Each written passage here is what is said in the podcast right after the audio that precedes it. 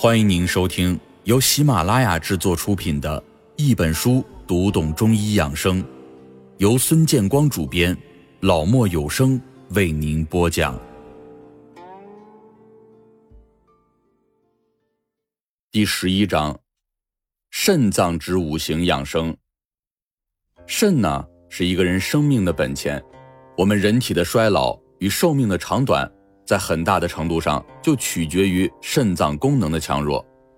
肾不好，身体就不好；身体不好，心情就不好；心情不好，就会导致我们变得比实际年龄更老，而且会导致很多疾病的发生。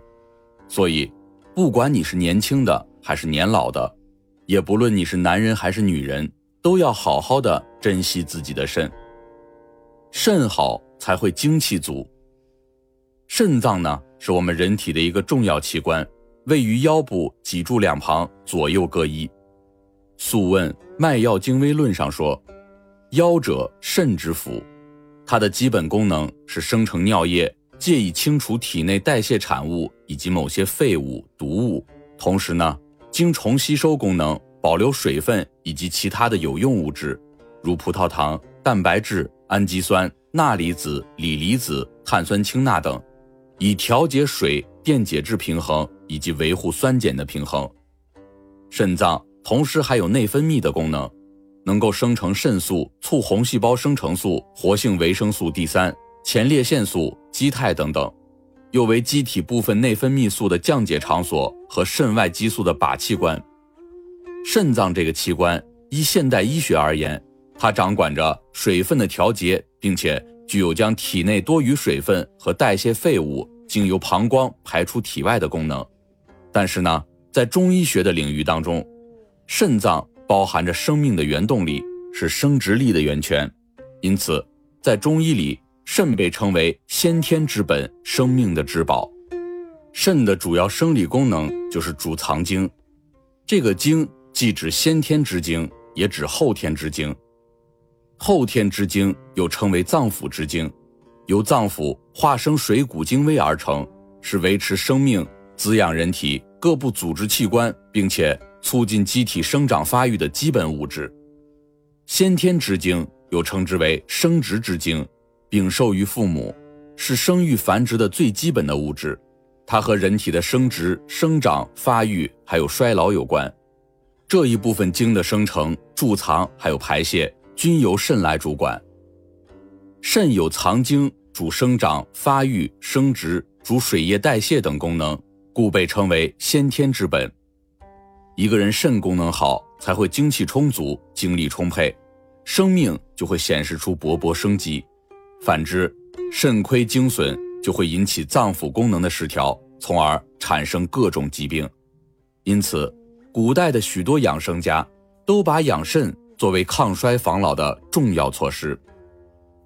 肾呢，是我们一个人生命的本钱，大多来自于父母的遗传，也就是祖上的遗产。如果没有先天的厚赠，那么就需要我们后天好好的培补了。否则，人过中年便要每况愈下，衰老之势态便无法阻挡。我们人体的所有器官就好像是天天运转的机器，是非常容易磨损的。但是，只要我们经常保养它，时时的除垢润滑。那么它就仍然能够历久弥新，大家就会问了，肾这么重要，我们该如何来保养呢？一般来说，我们养肾可以从以下的几个方面着手。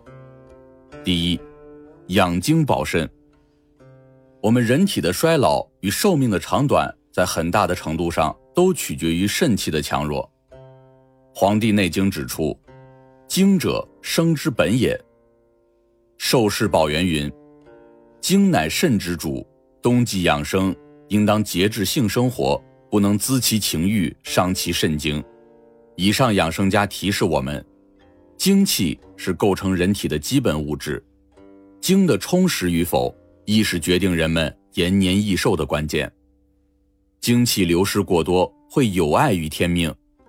冬属水，其气寒，主藏，故在冬天。益养精气为先，对性生活有节制，以益长寿。第二，食药粥温肾元，填补精髓。肾中精气有赖于水谷精微的供养，才能够不断的充盈和成熟。冬天气温较低，肾又喜温，此时肾虚之人就可以通过膳食来调养，其效果较好。补肾的食品有很多种，冬天呢，一般可以选用核桃、枸杞、狗肉、羊肉、黑芝麻、龙眼肉等温性的食物。肾虚呢，有阳虚、阴虚之分，进补的时候应对症用膳，方可取得显著效果。肾阳虚的人可选服羊肉粥、鹿肾粥、韭菜粥等温肾壮阳之物；肾阴虚的人宜选服海参粥。地黄粥、枸杞粥等滋补肾精之品，夏季以饮茶温肾为主，杜仲茶、枸杞茶等都是温肾的佳品。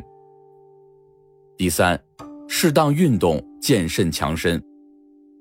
肢体的功能活动，包括关节、筋等组织的运动，由肝肾所支配，因而有肝肾同源之说。善养生者在冬季更注重锻炼身体。以取得养筋健骨、舒筋活络、畅通血脉、增强自身抵抗力之效。锻炼时运动量要适当，散步、慢跑、做健身、打太极拳都是很好的运动方式。只要持之以恒，定能达到强肾健体之目的。第四，经络穴位按摩补肾强肾。由于肾脏位于人体的腰部。而肾经的循行起于足心，故对腰部和脚心进行按摩都是补肾强肾的好方法。所谓的腰部按摩，即是将两手掌对搓至手心热后，分别放置腰部，手掌向皮肤上下按摩腰部，直至有热感为止。可早晚各做一遍，每遍大约二百次左右。此方法可以补肾纳气。脚心按摩的方法是。每日临睡前用温水泡脚之后，再将双手互相擦热，用左手心按摩右脚心，右手心按摩左脚心，每次一百下以上，以搓热双脚为宜。此法有强肾滋阴降火之功效，对于中老年人常见的虚热症效果甚佳。肾呢，是我们体内很重要的器官，肾不好，身体就不好。身体不好，心情就不好，心情不好就会导致我们变得比实际的年龄更老，而且会导致更多疾病的发生。所以，不管你是年轻还是年老，也不论你是男人还是女人，都要好好的珍惜自己的肾。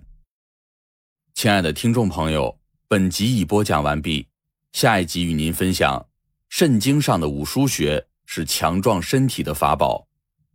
感谢您的收听，我们下集不见不散。